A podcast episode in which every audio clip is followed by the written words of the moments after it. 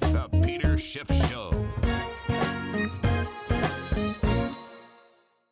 Today's podcast was recorded yesterday. If you want to listen to my podcasts commercial-free the day that I record them, go to schiffradio.com slash premium. It only costs five dollars a month. Earlier today, the Federal Reserve did exactly what everybody expected them to do. They raised the Fed funds rate by twenty-five basis points. We're now at four point five to four point seven five. That is the range that the Fed targets. And the reason the Fed raised by twenty-five basis points is because that's exactly what everybody expected. And the Fed doesn't want to do anything that the markets don't expect. It pretty much delivers whatever is expected. But apparently what wasn't expected is that Powell was not as hawkish as some people had feared. In fact, before we got the news of the rate hike, the Dow Jones was down about three hundred points. And then after we got the news, there was a bit of a knee-jerk rally, but then the Dow Jones fell and hit new lows, and at one point was down over four hundred points. In fact, it was down four hundred points with less than a minute to go in his prepared remarks. But when he began to wrap up his remarks and he didn't drop any hawkish bombshells on the market, you got an immediate rally. And by the time he stopped speaking, less than a minute later, the Dow was only down about two hundred fifty.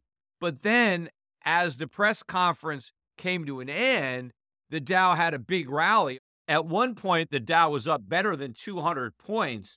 But by the close, it was barely in the black. The Dow Jones up about seven points on the day, but a much bigger move in the NASDAQ. It was up two full percent.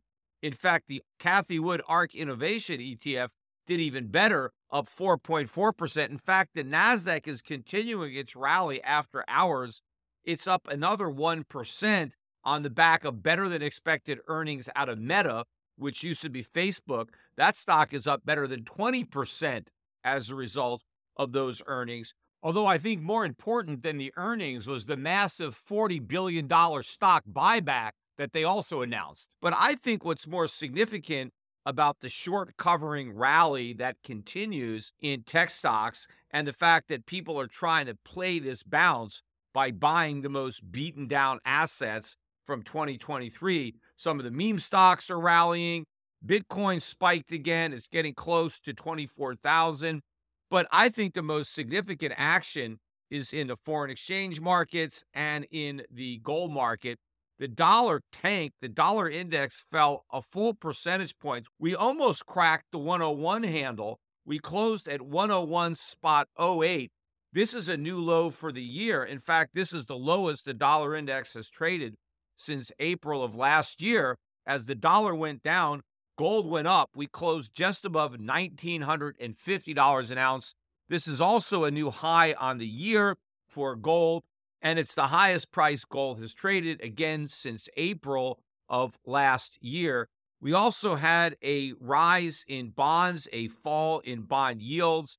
In fact, the yield on the ten-year is now back below three point four, and the yield on the thirty-year is below three point five and a half. I think traders are looking at the softening economic data and the pullback in some of the inflation measures that we've had in recent months. And they think that the Fed is either done hiking now, even though Powell indicated that a couple of more hikes are coming. But again, these are twenty-five basis point hikes. So maybe at the most, the Fed is talking about bringing rates up to five and a quarter, maybe five and a half max. But I think the markets believe that the Fed may not, in fact, get that high because they believe, A, the economy is weakening probably more than the Fed acknowledges, but also they believe that inflation is going to be coming down even faster than the Fed pretends. But the reality is inflation is not going to weaken, it's going to strengthen, but the economy is not only going to weaken, but weaken much more than the markets expect. So the markets may, in fact, be right that the Fed stops hiking, but not because inflation comes down, but because the economy comes down or because employment comes down and unemployment goes up. But as of now, everybody thinks everything is great. It's a Goldilocks scenario. People are looking for a soft landing where the economy weakens just enough to bring down inflation, but not enough to bring down corporate earnings. And you're getting this rally in everything. But it's important to differentiate between the rallies that are sustainable and those that are not. For example, I believe the rally in gold is not only sustainable, but it will accelerate. But what we're seeing in tech stocks, for example, or cryptocurrencies is not sustainable. These are head fakes, dead cat bounces. And at some point soon, I think we're going to see a reversal as markets become very disappointed in that reality doesn't match their fantasy, especially when it comes to inflation.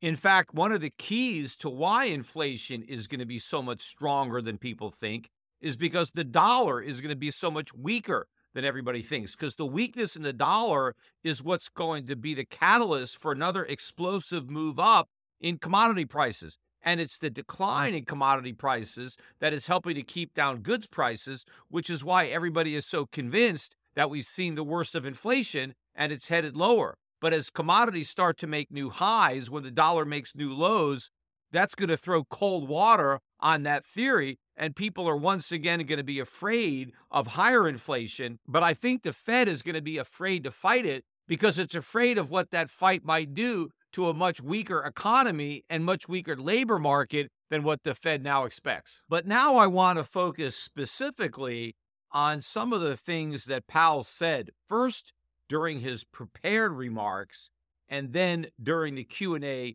that followed. First of all, Powell immediately acknowledged the hardship that inflation is causing Americans. Now, because the real cause of inflation is the U S government and the Federal Reserve acting in concert with one another, where the U S government spends money it doesn't have, and then the Fed prints the money for the government to spend, that is why we have inflation.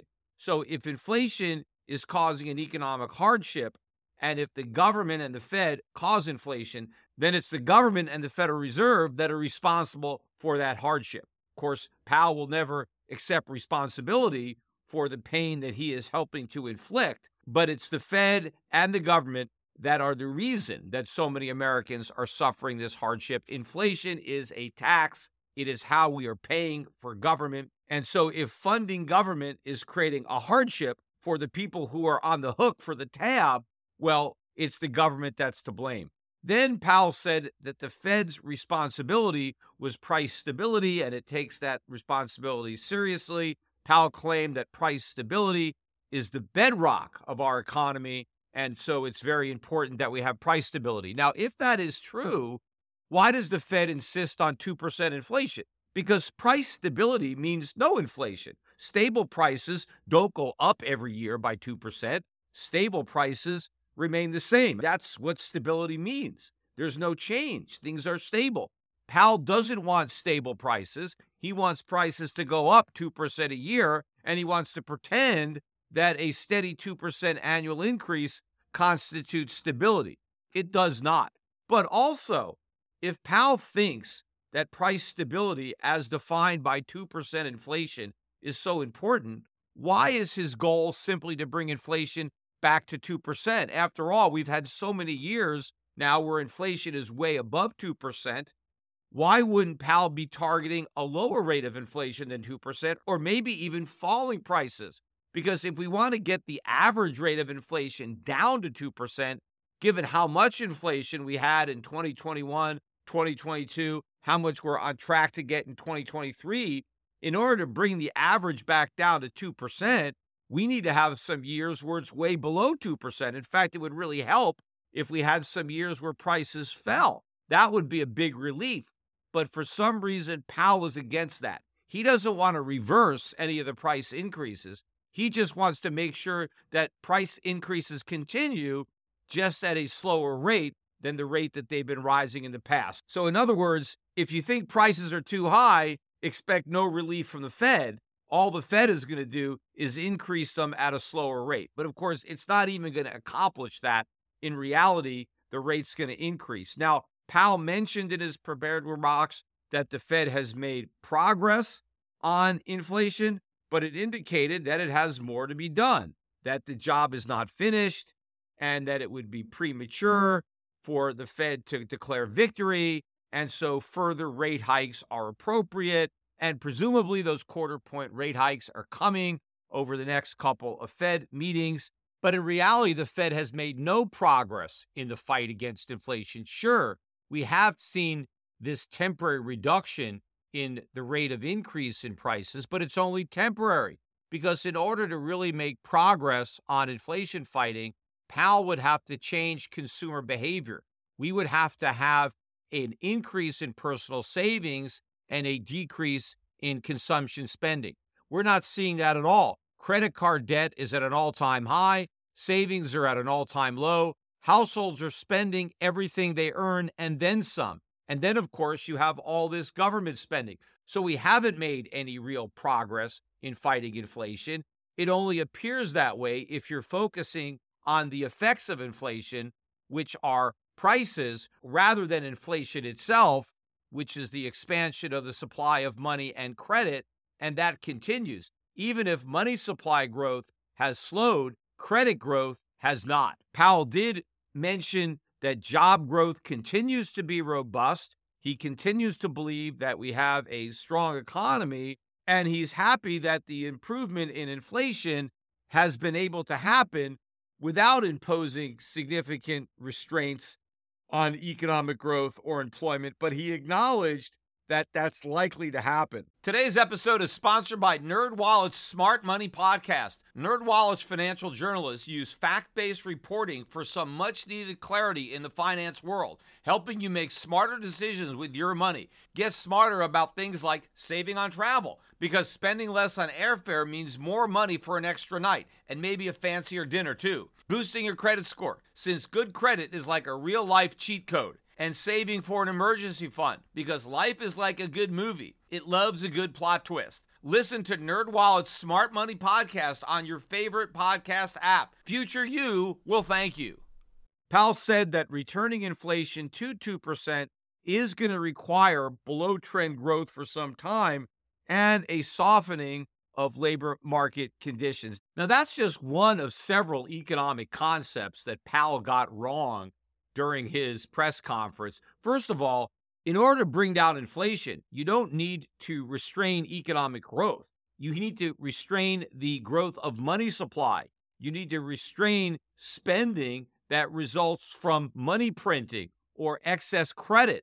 You don't want to restrain economic growth, because economic growth, true economic growth, results in an increase in supply.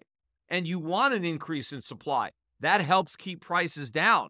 But if you actually end up stifling real economic growth, you get less supply, and that puts more upward pressure on prices. But that's a concept that Powell doesn't really understand. The same thing with labor market conditions. We don't need a softening in the labor market. We don't need to put people out of work to bring down prices. We need to put more people to work. That's what we need. People working means we produce more stuff. The more stuff we have, the lower the price of that stuff. So when people are put out of work who might otherwise be employed productively, that actually makes it harder for the Fed to bring down inflation, because you're reducing supply. And of course, at the same time that a weakening economy reduces supply, the government stimulates demand with deficit spending. And since we have the biggest deficit spending ever outside of COVID going on right now, we are getting a historically large dose of fiscal stimulus. And that is interfering with the Fed's fight against inflation. If the Fed was really serious about fighting inflation, Powell would be demanding that the federal government cut spending. Instead, he's doing the opposite. In fact, that's a good segue for me to start talking about Powell's answers to the questions from the Q and A, because he did get a question, maybe more, on the debt ceiling. And Powell made it clear that he wants Congress to raise the debt ceiling. He said it's important that Congress raise the debt ceiling. In other words, he wants Congress to keep on borrowing money and keep on spending. That shows that he's not serious about fighting inflation, because if he really wanted to fight inflation, Instead of calling for Congress to raise the debt ceiling, he would be calling on Congress to cut spending. But no, he just wants a quick raise of the debt ceiling so Congress can keep on spending. In fact, the most ironic statement that he made with respect to the debt ceiling is he said that Congress needs to raise the debt ceiling so as not to risk the progress that the Fed has already made on fighting inflation. Think about that statement. What causes inflation is deficit spending. And what Powell wants Congress to do is to raise the debt ceiling so they can do more deficit spending. And he believes that that is going to help him fight inflation. It will do the opposite. It makes his job of fighting inflation even harder. If Powell really wanted some cooperation from Congress, instead of telling them to raise the debt ceiling, he would be telling them to cut spending, but he never does that. And in fact, whenever he's asked if government spending is complicating his fight against inflation, he says, I can't answer that question because I'm not allowed to comment on fiscal policy, yet he can comment on raising the debt ceiling. It seems that he's only willing to offer his opinion when it's in support of government spending more, but never when it's in support of government spending less. Another point that Powell made in the Q and A was that he was very happy to welcome in disinflation, which he claims we now have. We still have inflation that's too high, but by disinflation, he means that the inflation rate is coming down.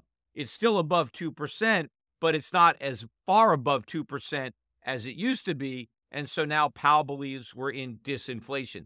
But what Powell doesn't understand is that the disinflation that we're now experiencing is transitory. Because I believe that before the year is over, we're going to start to see a reacceleration of the month-over-month and year-over-year increases in the C P I. And one of the reasons for that is going to be the continued weakness in the dollar and strength in commodity prices. Now, there was a question about whether or not Powell saw any evidence of a wage price spiral. Now, of course, there can't be any evidence of a wage price spiral, because it doesn't exist. The whole concept of a wage price spiral was dreamed up by a bunch of Keynesian economists during the nineteen seventies that were looking for a scapegoat to blame inflation on.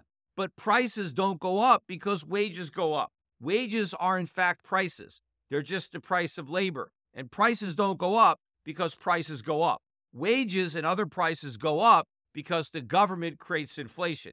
But Powell wants people to think that inflation is created by the private sector, that the Fed is just some innocent bystander, and the government, it's wages going up, this spiral between wages and prices that causes inflation. And so Powell says that we have to make sure that doesn't happen. We don't see any evidence of it yet, according to Powell.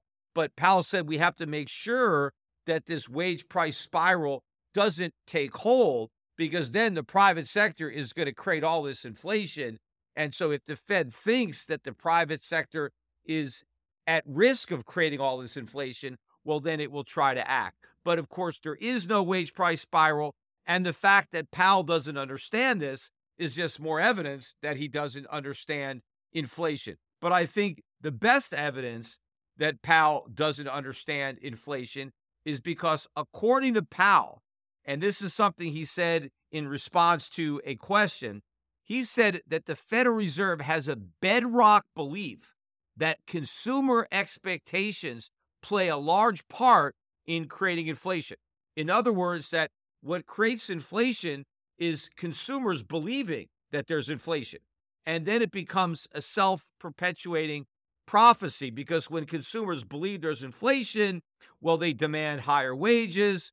When businesses believe there's inflation, they raise prices, or maybe if consumers think that prices are going to go up, they spend money even quicker. So according to the Fed, it's this consumer perception of something that might happen that actually causes what they think is going to happen to happen. And in other words, this is just another way for the Federal Reserve to point the blame for inflation at the private sector, at consumers, or maybe at businesses. But the reality is consumers are not causing inflation to go up because they expect it. Inflation is going up because the Fed is creating inflation, because the government is creating inflation, and consumers are simply reacting to the inflation that has already been created. It's not like the field of dreams. If you expect it, it will come. The Fed has created inflation, whether consumers expect it or not. In fact, if consumers stop expecting inflation, but the Fed keeps creating money, right? If they keep creating inflation, it doesn't matter what the consumers expect. They're going to get higher prices. They're just going to be surprised by the inflation instead of expecting it. But at some point in time, consumers will start expecting higher inflation because they've been experiencing it. But Powell is now pointing to the fact that consumers believe inflation is coming down as some reason to expect that it will come down. Powell said he's seen data that shows that people are glad that inflation is coming down. Well, of course, if inflation is not as bad as it once was, they'd be glad, but they're not happy at the rate of inflation today because it's still high. But then Powell said something that was pretty funny. He said, people really don't like inflation. Is he just figuring that out? Was he not sure? Were there some people that he thought might like inflation? No, people don't like inflation, just like they don't like paying taxes. And if people realized that inflation was in fact a tax, they would probably dislike paying the inflation tax even more than they dislike paying other taxes. Also, while Powell did deny that the Fed was pausing in the rate hikes, he did admit that the Fed had shifted into a lower pace of rate hikes.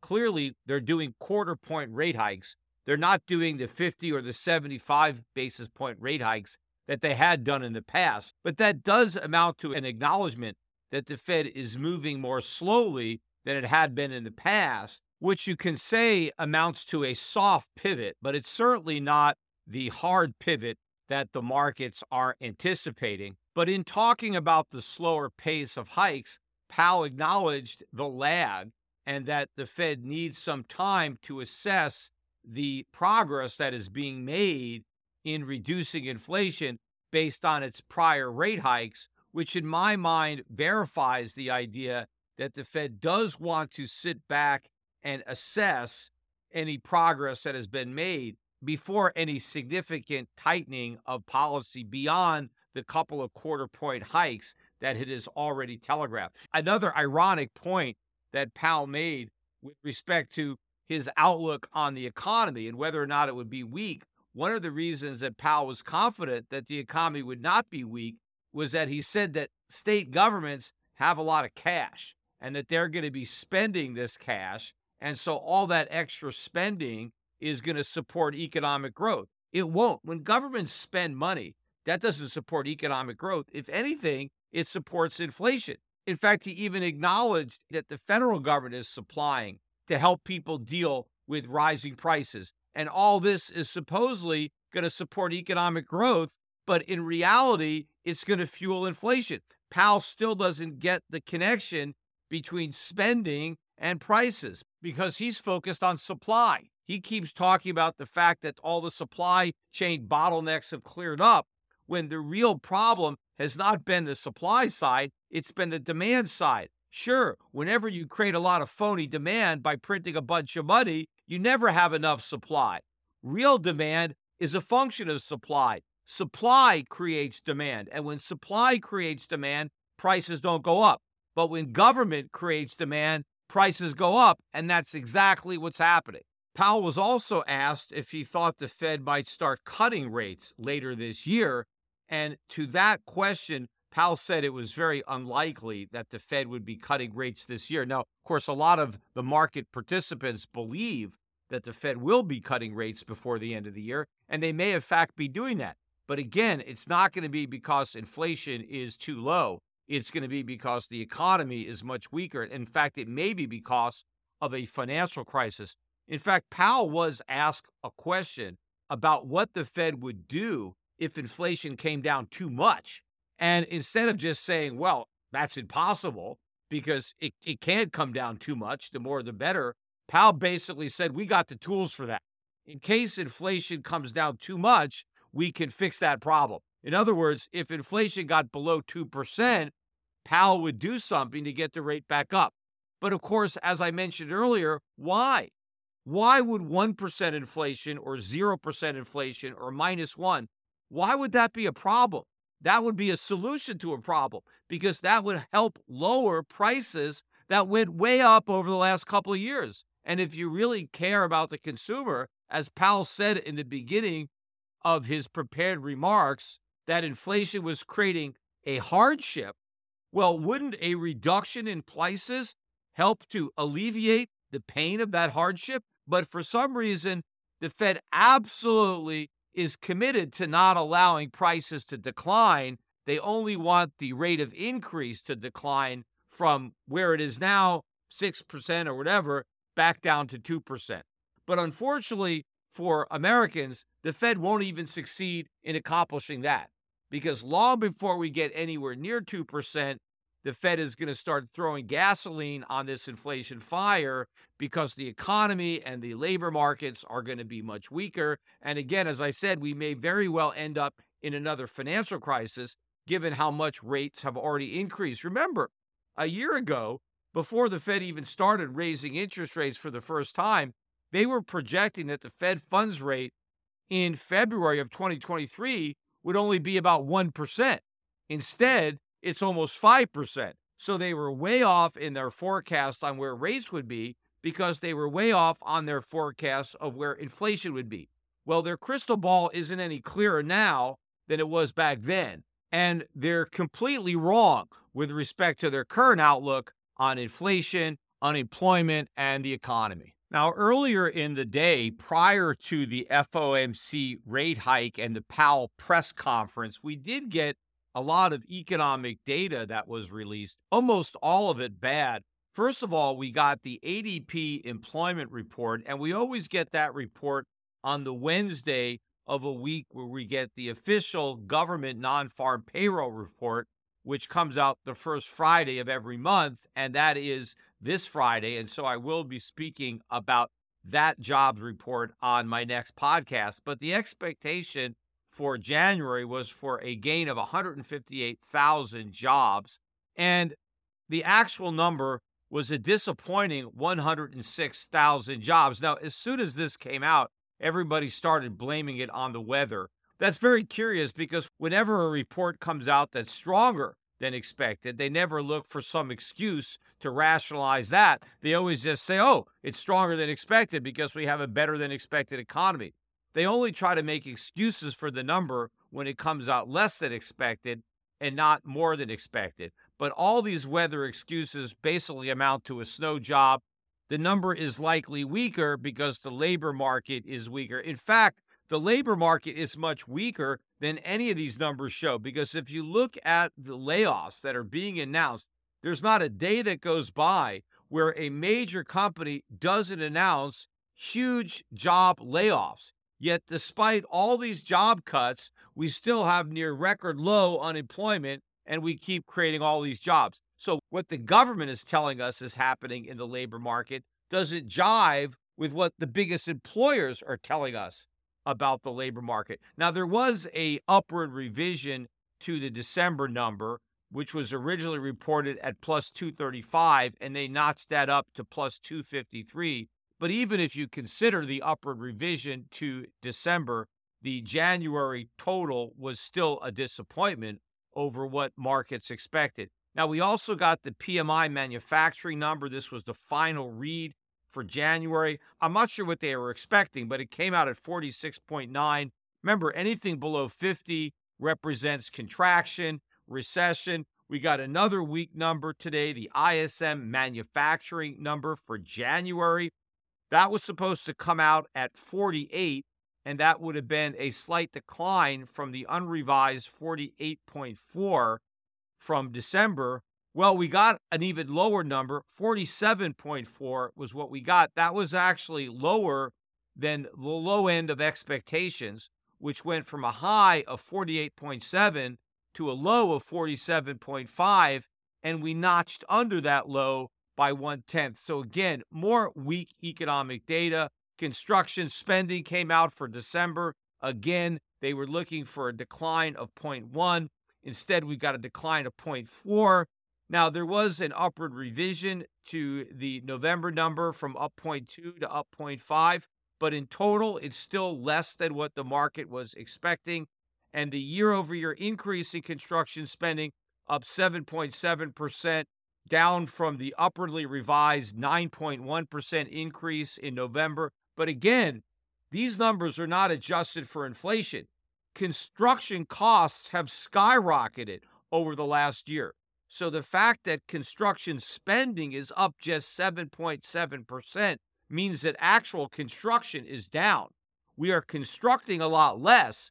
It's just because prices are so much higher, it costs a lot more money to build less stuff. The only number that we got today that I guess was stronger than expected was the JOLTS number for December. The consensus was for ten point two million job openings for December, which would have been a decline from what was originally reported as ten point four five eight million in November. They did revise that down a bit to ten point four four million, but the December number shot all the way up to eleven point zero one two million. This blew away the upper end of estimates, which was ten point three million. The low end of the range was nine point five. Now, I have no idea where all these new job openings came from. It doesn't make any sense to me that so many companies would be looking to hire people during the same month where so many companies are announcing significant layoffs of the people that they've already hired. So this is another number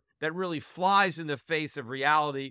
We'll see if we get some type of revisions to this number in the coming months, but I would take this thing with a grain of salt because it's such a big outlier. In fact, I think the markets are taking the number with a grain of salt as well. I think that's why there was such a positive reaction in some of the stocks, and in particular, the reaction we got in the dollar, in the gold market, in the bond market. Investors are seeing through the outliers when it comes to stronger economic data and focusing on the weaker data, which really seems to be the rule rather than the exception. It's just that investors still don't understand that the better numbers that they're getting on inflation are just transitory. The increase in inflation wasn't transitory, but the decrease will be. When investors finally figure that out, it's going to be a huge market mover. But I want to finish up today's podcast by taking note of hearings that are now underway in Congress, the House of Representatives to be exact. They are looking into the fraud and abuse surrounding the pandemic relief programs. Remember the P P P, forgivable loans, the extended and enhanced unemployment benefits. Congress now is surprised that people committed fraud and abuse these programs to enrich themselves and to receive government money to which they were not technically entitled. Now, why anybody in Congress would be surprised when, in fact, these programs were specifically designed to be rife with fraud and easy to abuse. In fact, I remember when they were trying to rush through the pandemic relief programs, and some people pointed out that it was so easy to commit fraud that the government wasn't requiring anybody to prove anything, that they would just accept whatever you said at face value, and you would be qualified for hundreds of thousands or millions of dollars in aid. Congressmen were saying, no, no, no, we can't require people to prove anything. That's going to take too long. And they also said that nobody would lie. People weren't going to take advantage of this. It's a pandemic. It's an emergency. And so we could just be on the honor system. In fact, they were saying that it would be heartless to ask people who are already suffering from a pandemic to prove that their claims were genuine, that we didn't want to compound their misery by making them prove that they needed the money. Let's just hand it out anyway and assume they're being honest. And even if a few people do end up putting in a fraudulent claim and we end up paying it, it's worth it. It's just part of the cost of the program because it's so important that we get this relief out there and we get it out there quick that we have to dispense with what we would normally do to root out fraud and abuse. We just have to accept fraud and abuse as part of the cost of these necessary aid programs. Now, first of all, the programs weren't necessary. They did harm, not good. But how anybody now can look back and try to be surprised that this was going on. In fact, it reminds me of that scene from Casablanca when the captain comes in and shuts down Rick's Cafe And then Humphrey Bogart asks the captain, why are you shutting me down? And he says, I'm shocked to find that gambling is going on here. And then one of the waiters shows up and says, you're winning, sir. And he thanks him and puts the money in his pocket. Nobody in Congress should be shocked to discover that people committed fraud or abused the COVID relief programs. In fact, when these programs were first announced on this podcast, I went over all of the fraud and abuse that I knew was going to come. In fact, I mentioned that my asset management company, Europe Pacific Asset Management, technically qualified for hundreds of thousands of dollars in aid, but I didn't want to apply for it. I knew that my business wasn't suffering from the pandemic. In fact, it was actually getting better during the pandemic, and I had no intention of laying off any of my workers, but I could have put in a claim and I could have gotten a loan and I wouldn't have had to pay the loan back because I wasn't going to fire anybody. But I didn't want to claim that I was suffering when I knew that I wasn't, and so I didn't submit a claim. But that didn't stop lots of other hedge funds and asset management companies that were much bigger than mine and must have also been making more money during the pandemic from filing claims, because the financial services industry received millions and millions of dollars of forgivable P P P loans. Ironically, I could have used the P P P loan at my bank, because my bank actually suffered losses as a result of COVID, but banks were disqualified from the program. But what happened to my bank was we relied pretty heavily on the income that we earned on interest on deposits from our Federal Reserve account, and the Fed slashed interest rates down to zero, so we lost all of that income. And because the bank didn't make any loans, the rest of the bank's revenue came from fees from transactions. And a lot of our customers were running businesses in Europe and everything locked down, and so our transaction revenue collapsed, but we had to keep the bank going. I didn't lay anybody off. We still had to have services available for people who wanted them. We still had to do all the compliance. Better than half the bank's employees were in compliance, and we needed all those people. So I didn't lay anybody off. I lost a lot of money, and I didn't get any loans at all. So I had to come out of pocket personally and subsidize the bank to cover those losses. And of course, we were also having a tough time because we were having to cover the cost of a huge investigation into the bank, which ultimately completely exonerated the bank and everyone running it, but it still cost a lot of money to comply with the investigation. But the worst part is that the government leaked the confidential investigation to sixty minutes Australia, which then came out with a hit piece on me, which proclaimed me guilty, even though I never ended up even being charged with a crime, but they convicted me of it.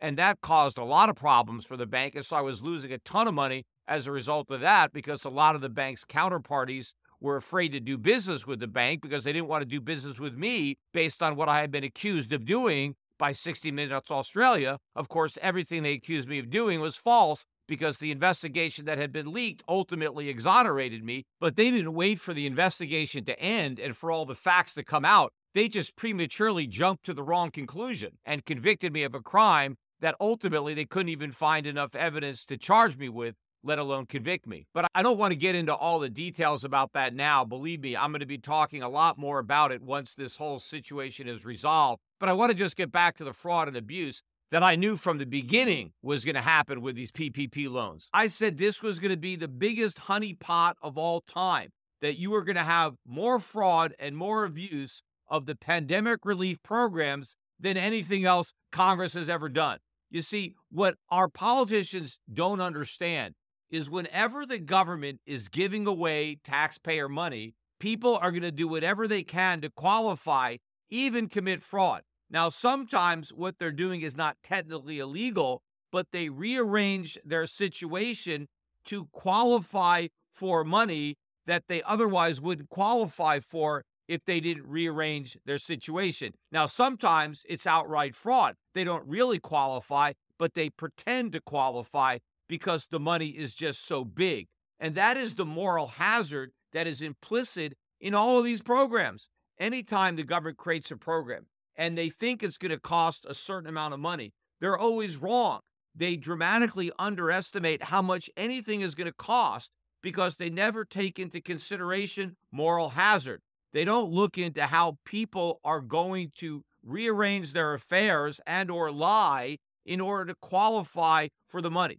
So when they pass these programs and they see a certain number of people that they expect to qualify, and then they budget the program based on the number of people who currently qualify to receive the money, they're always way off, because once the program is passed, the number of people who qualify for the benefits explode because people want the benefits. And even if they didn't qualify when the bill was passed, they make sure they qualify afterwards to get the money, even if they have to lie and pretend they qualified.